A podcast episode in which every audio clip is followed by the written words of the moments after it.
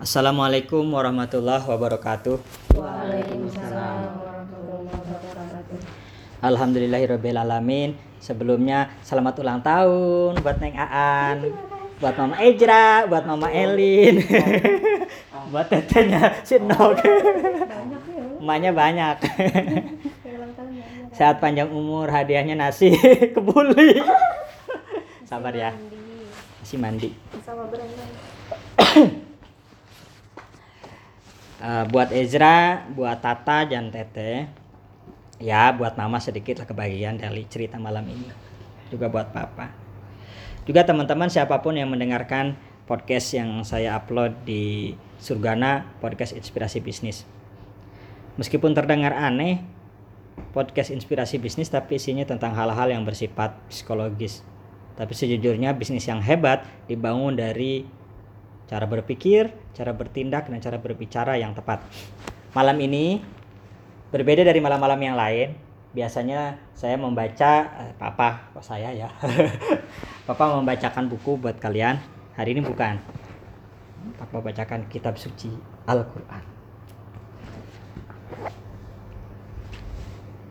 Beberapa malam yang lalu bercerita tentang ikro, bacalah sebagai perintah pertama.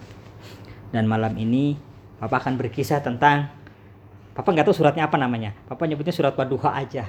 Waduha itu apa surat apa? Alhamdulillah ternyata audiensnya aktif. Sifatnya pintar-pintar. Ah. Wadduha apa artinya? Demi. Demi waktu pagi saat matahari sepenggalah. Walaili idza saja perhatikan paradoknya dan saat malam telah sempurna. Jadi pagi itu cerah, semua penuh harapan, penuh kebahagiaan, penuh rencana, penuh kehebatan, penuh keluar biasaan. Tapi begitu malam semuanya menjadi gelap gulita. Menciptakan sebuah paradok imajinatif tentang sebuah situasi bahwa saat terang benderang bisa berubah menjadi gelap gulita. Ma wadda'aka rabbuka wa ma qala. Terjemahin dong. Tah? Maka Tuhanmu tidak meninggalkanmu dan tidak membencimu. Nah, Alhamdulillah. Untung kakak gak nerjemahin sendiri. Jadi peristiwanya, kabarnya. Lama sekali Rasulullah itu tidak dapat wahyu. Keluarlah wahyu ini, turunlah Jibril dengan membawa ayat-ayat ini. Rasulullah pernah merasa tersingkir kehidupannya. Kenapa apa Tuhan tidak lagi menyayangiku gitu. Apa Tuhan tidak lagi peduli padaku? Oh no, kata Tuhan, aku tidak meninggalkanmu.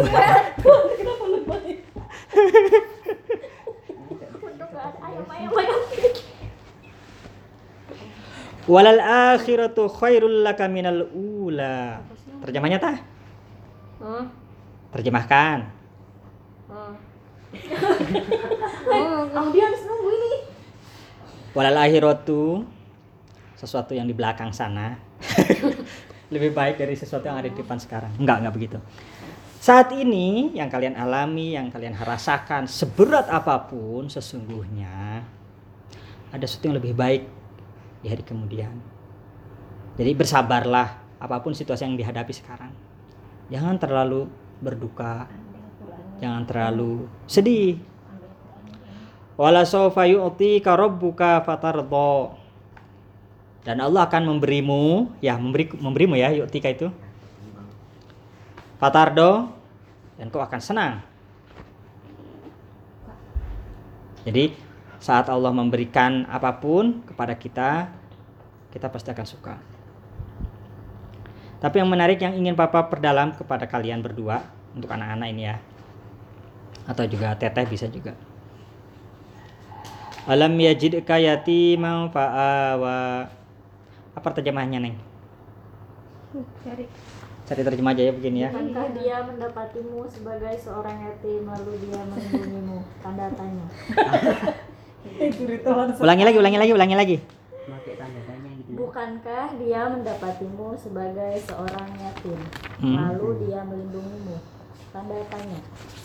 Kok begitu ya? Oh, itu ter- terjemahan terjemahan apa namanya? Kemendikbud. Eh kok Kemendikbud? Kementerian Kemenak. Dia Kemendak. Kalau versimu apa kak? apaan alamnya cipta yatim Fa'awa.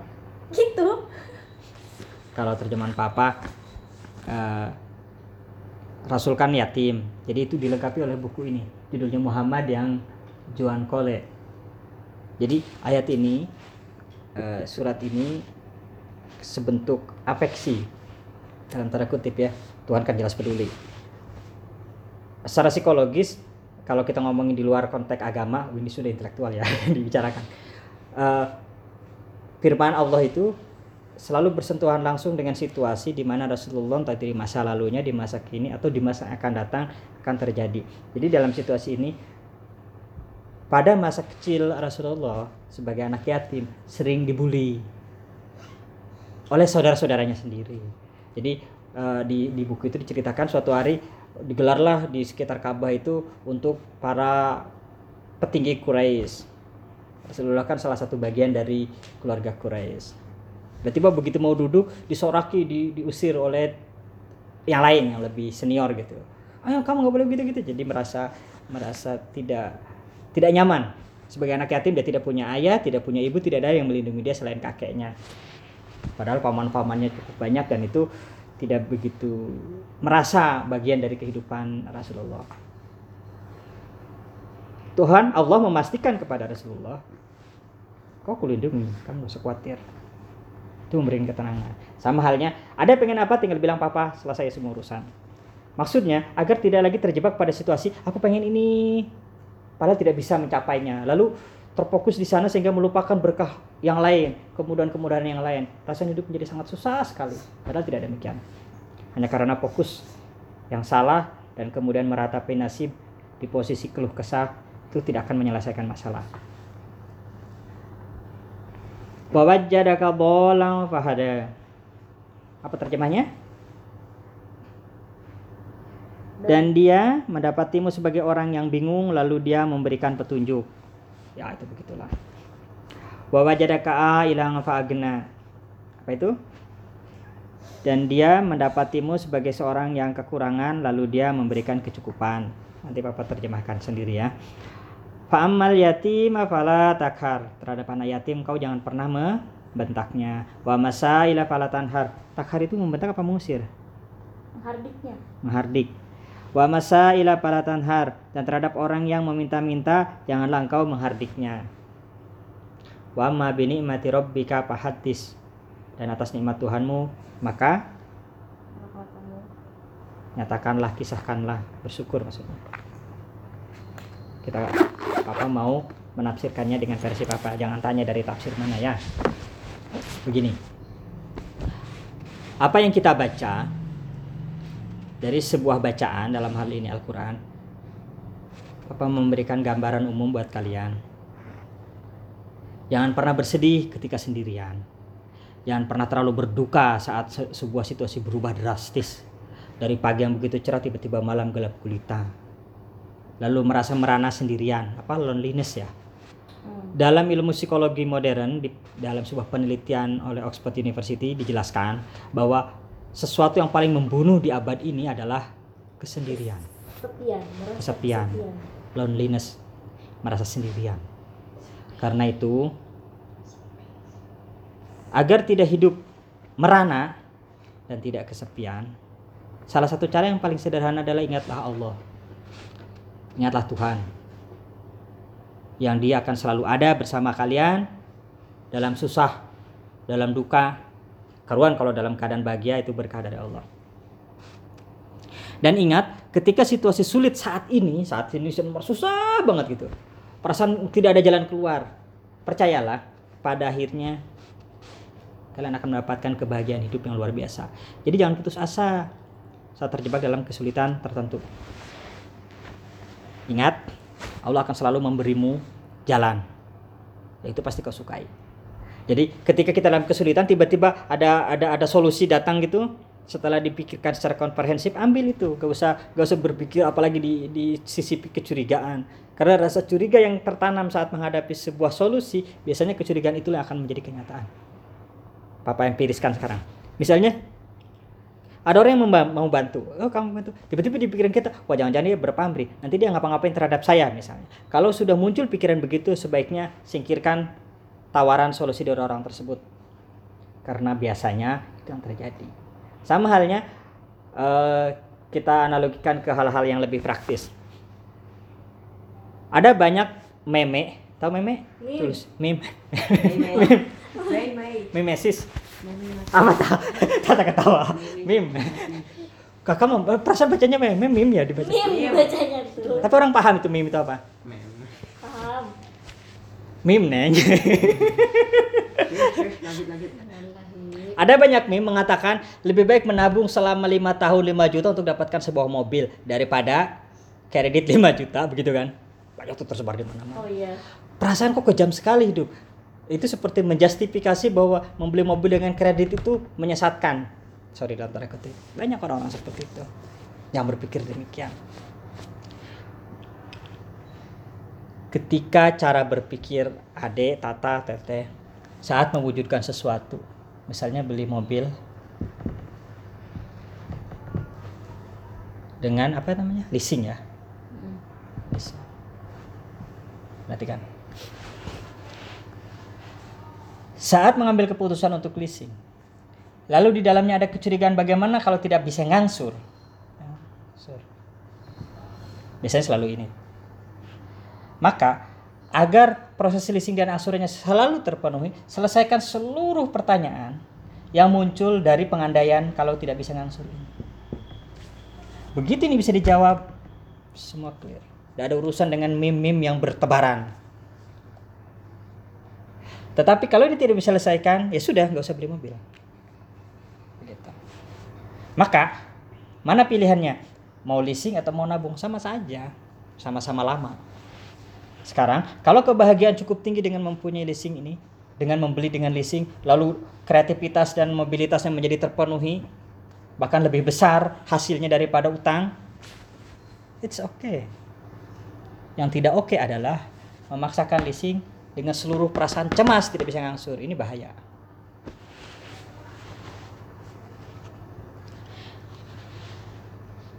Tadi alam ya jadi kayak yatim apa awak ya dilindungi ya kalau ada anak yatim. Nah, itu narasinya seperti bercerita persuasif tapi tujuannya adalah saat kita berhadapan menemukan mendapati orang yang sedang kesusahan, sedang sendirian, tersesat, tidak bisa ngapa-ngapain. Ketika itu ada di hadapan kita jangan sungkan-sungkan untuk melindungi, menolong dan menjaganya.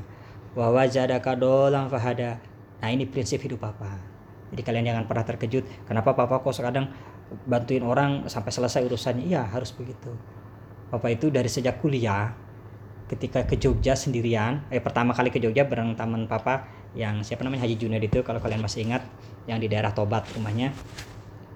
Itu 97 ke Jogja ke Jogja sebelum se- setelah selesai ujian sekolah cari-cari kampus lalu ketemu lalu ada tem ada anak HMI ngantar papa ke komisariat ngasih bagaimana cara daftar di UIN segala di IAIN waktu itu terus pulang. Lalu berangkat lagi sendirian dirawat oleh mereka. Periode itu kemudian memunculkan sebuah spirit luar biasa di tahun-tahun selanjutnya. Bagi papa kalau ada orang minta bantuan kalau ada orang tersesat tunjukkan. Kalau dia masih bingung diantar ke tempat kalau kita sudah tahu tujuannya di mana. Jadi jangan pernah sungkan untuk membantu orang. Dan gak usah berpikir kita dapat apa? Nonsen ketika kalian berpikir mendapatkan sesuatu dari membantu itu namanya controlling controlling yang tidak dalam struktur pasti sia-sia. Jadi berniat membantu oke aku mau bantu anak si A berharap nanti anak-anakku kalian akan dibantu oleh entah siapa gitu. Nonsen. Bullshit. Jangan pernah berpikir begitu. Ketika kalian membantu jadilah being kind. Masih ingat being kind? Ya. being kind. Membantulah dengan sepenuh hati. Menolong sebagai manusia terhadap manusia lainnya dengan misi total anfa'uhum linnas. Menjadi bermanfaat untuk manusia. Dalam konstruksi ini, Papa tidak pernah sungkan membantu siapa pun yang minta bantuan atau Papa tahu dia butuh bantuan, Papa bantu semampu Papa. Kalau dia tersesat, Papa tunjukkan, Papa Papa teng-teng, Papa antar sepenuhnya. Belanjaan. Seperti Papa misalnya mencoba memberitahu orang bahwa membuat website agar muncul di halaman pertama itu sederhana dan mudah. Orang-orang mungkin menjual pelatihan itu, papa juga jual 5 juta. Tapi ternyata hanya beberapa yang beli. Akhirnya papa buat e-booknya dan itu disebarkan gratis. Kecenderungan orang ketika mendapatkan bantuan secara gratis mereka berpikir orang yang membantu itu ada maunya. Begitu kan? Kenapa begitu? Karena mereka konstruksinya di sini. Controlling. Dan itu juga sistem marketing yang menyesatkan sebenarnya. Yang hari-hari ini sering kita lihat berseliweran di mana-mana, free free padahal di dalam belakangnya kita sedang dijebak untuk dimasukkan ke dalam kolam, lalu dijaring, lalu digoreng. Jadi ketika papa membuat forum betul-betul gratis, banyak yang curiga. Oh ini Bang Surgana nanti begini. Kampret juga.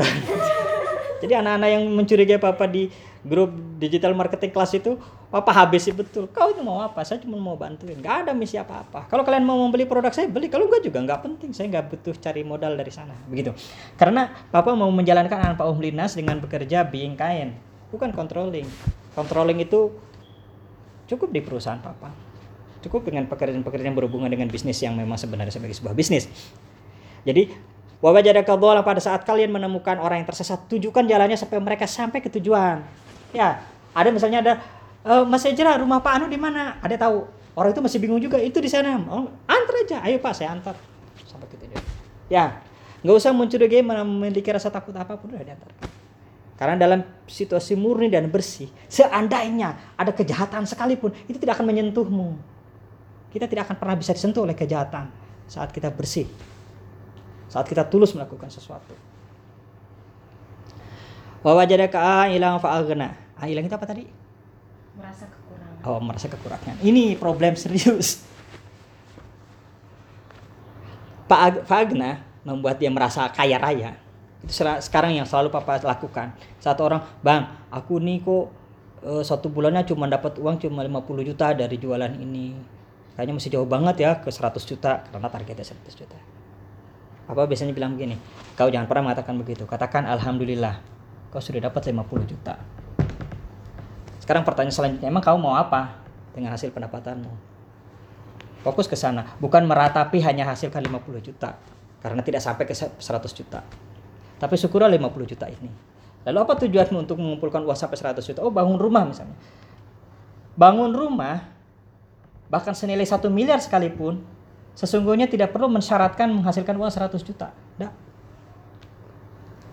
Lakukan apa yang bisa dilakukan dapat 50 juta itu dan disyukuri. Kalau bisa menabung ya tabunglah dari sana. Cari rumah ini. Ketika begitu dapat ini bisa berlipat ganda angkanya. Tidak terduga. Di situ prinsip-prinsip sederhana. Saat kalian bekerja dengan konsep being kain dan anfa uhum linas problem solver masuknya. Jadi menjadi orang yang selalu bisa menyelesaikan masalah-masalah orang lain. Contoh yang paling sederhana bahwa jadi kaudolang pahada dipakai bikin map. Ada yang kentut? Bikin map aplikasi map misalnya. Tempat-tempat wisata di Jogja dibuatkan map-mapnya. Sekarang kan masih sepi tuh orang belum belum pada tahu. Dibuat aplikasi tempat-tempat wisata menyenangkan di Jogja. Bentuknya map. Nanti dimasukin ke Play Store. Kayak gitu saja. Dan itu pokoknya berguna buat orang lain. Kita selipkan saja di bawahnya iklan-iklan sederhana. Udah. Itu akan menjadi kemakmuran tersendiri buat orang yang mengerjakannya. Wa amal yatim fala takhar terhadap anak-anak yatim jangan membenci ya? Menghardik loh bukannya iya, tanhar. Hah? menghardik itu sama kan sama intinya sama. Sama. Sama aja tanhar sama takhar itu. Intinya sama. Kebanyakan orang kenapa dikata anak yatim itu tidak boleh dihardik ini masih ingat yang otak monyet? Sama otak komputer dan otak manusia. Di sini ingat kata yatim di sini merujuk pada anak kecil ya bukan anak yatim. Siapa yang jadi anak? Di sini kita masih lengkap semua ya bukan bukan orang dewasa bukan. Tapi anak kecil. Yatim di sini adalah anak kecil. Anak-anak di bawah umur. Misalnya usianya baru tujuh tahun 8 tahun yang sedang menjengkel-jengkelkannya gitu. Sedang kekeh-kekehnya karena tidak punya kasih sayang yang sempurna dari orang tua mereka. Ndak ndak boleh sama halnya ya kalian juga ndak boleh di, dibentak meskipun mungkin saja papa zaman dulu sudah agak samar gitu ya udah tua sekarang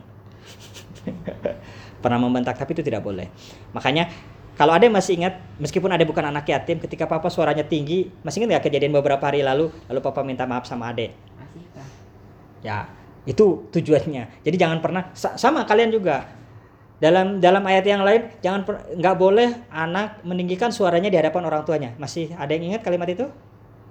Nggak boleh suara anak itu lebih tinggi dari suara orang tuanya. Maksudnya adalah begini. Saat berkomunikasi dengan orang tua, sedapat mungkin selembut-lembutnya.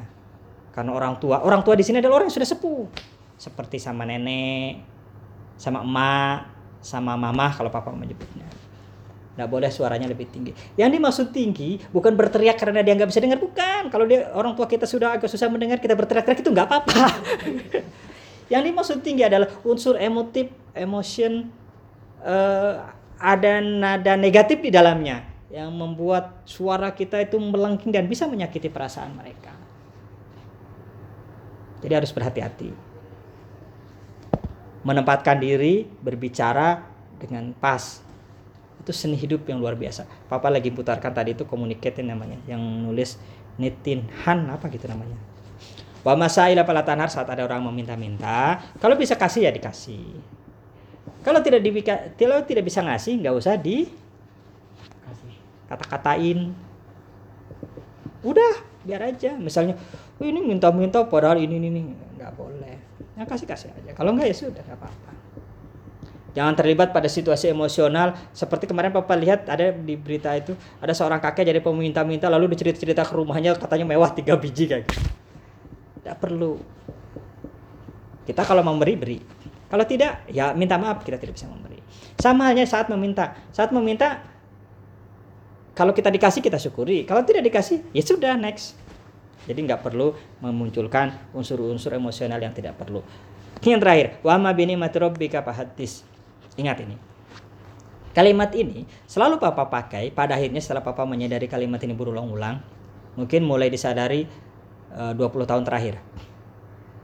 Saat kalian punya sesuatu, bisa sesuatu, menguasai sesuatu, jangan pernah sungkan untuk mengisahkannya, menceritakannya, menyampaikannya. Ini dalam rangka anfa'uhum linnas. Orang tidak akan tahu kamu bisa apa kalau kamu tidak pernah bercerita kamu bisa apa. Jadi kalau ada misalnya ada oh aku bisa bahasa Inggris misalnya. Papa tahu. Sehingga papa tidak akan sungkan untuk minta bantuan ke satu. Jadi ketika papa minta bantuan bertanya, "Wa masaila palatanhar." Ingat nih deh ya. Jadi saat minta bantuan, "Dek, ini bahasa Inggrisnya apa?" Jangan langsung betul. "Papa ini begitu saja nggak bisa." Nggak boleh. Harus dijawab. Ya. Jadi saat kita tahu- sama juga ketika ada orang eh, tadi wa, ma- wa- apa tadi? Wa wajadaka dhalan pada saat ada orang tersesat, ada tahu ke arah rumah sana. Itu pura-pura tadi tahu. Itu ke sana disesatkan. Nggak boleh. itu Jadi wama bini mati robika apa hadis menurut papa ini satu surat eh, kalau diaduk gitu berkelindan, berkelindan semuanya terhubung dari pertama siang bolong lalu tiba-tiba gelap gulita ada orang banyak kemudian menjadi gundah gulana seperti sekarang yang biasanya normal bisa mudik tiba-tiba nggak bisa mudik. Ada rasa duka di dalamnya ada rasa sedih ada rasa tidak nyaman. Nah dalam situasi seperti ini kita harus ingat bahwa masih ada Allah bersama kita. Dan nggak perlu takut pasti Allah kasih jalan. Dan itu kita pasti senang deh saat nanti jalan itu terbuka. Dan terhadap orang-orang yang butuh kita bantu kita bantu. Kalau kita tidak bisa membantu dan kita malah butuh bantuan sampaikan kita butuh bantuan jadi nggak perlu takut nggak perlu sungkan. Yang pasti apa yang kita bisa sekarang eh, apa namanya fokuskan lalu gunakan apa yang kita bisa itu sehingga bisa mewujudkan hasil yang lebih baik. Sehingga kita bisa bersikap dengan spesifik. Saat ada orang tersesat bisa kita tunjukkan. Saat ada orang minta-minta bisa kita kasih bantuan. Saat ada anak yatim yang butuh kasih sayang kita bisa memberikan kasih sayang ke mereka. Ya. Oke? Oke. Terima kasih Eh, bahwa ada banyak keliru itu biasa. Santai aja. Tapi ada yang bermanfaat itu pasti. Sehingga teman-teman adik-adik adik dan tata mama juga teteh papa berharap semoga ada manfaat yang bisa diambil. Dan ingat selalu kalian adalah umat manusia yang diciptakan di muka bumi untuk memberi manfaat seluas-luasnya pada manusia lain dengan menggunakan metode being kind menjadi berbuat baik tanpa pamrih. Percayalah dengan konsep anfa'uhum linas dan berbuat baik tanpa pamrih, kemakmuran, kehidupan, kekayaan bisa kalian miliki tanpa perlu bekerja bahkan. Terima kasih. Wassalamualaikum warahmatullahi wabarakatuh. Wah, rekor setengah jam. Udah mau di akhir tapi baru ingat punya catatan.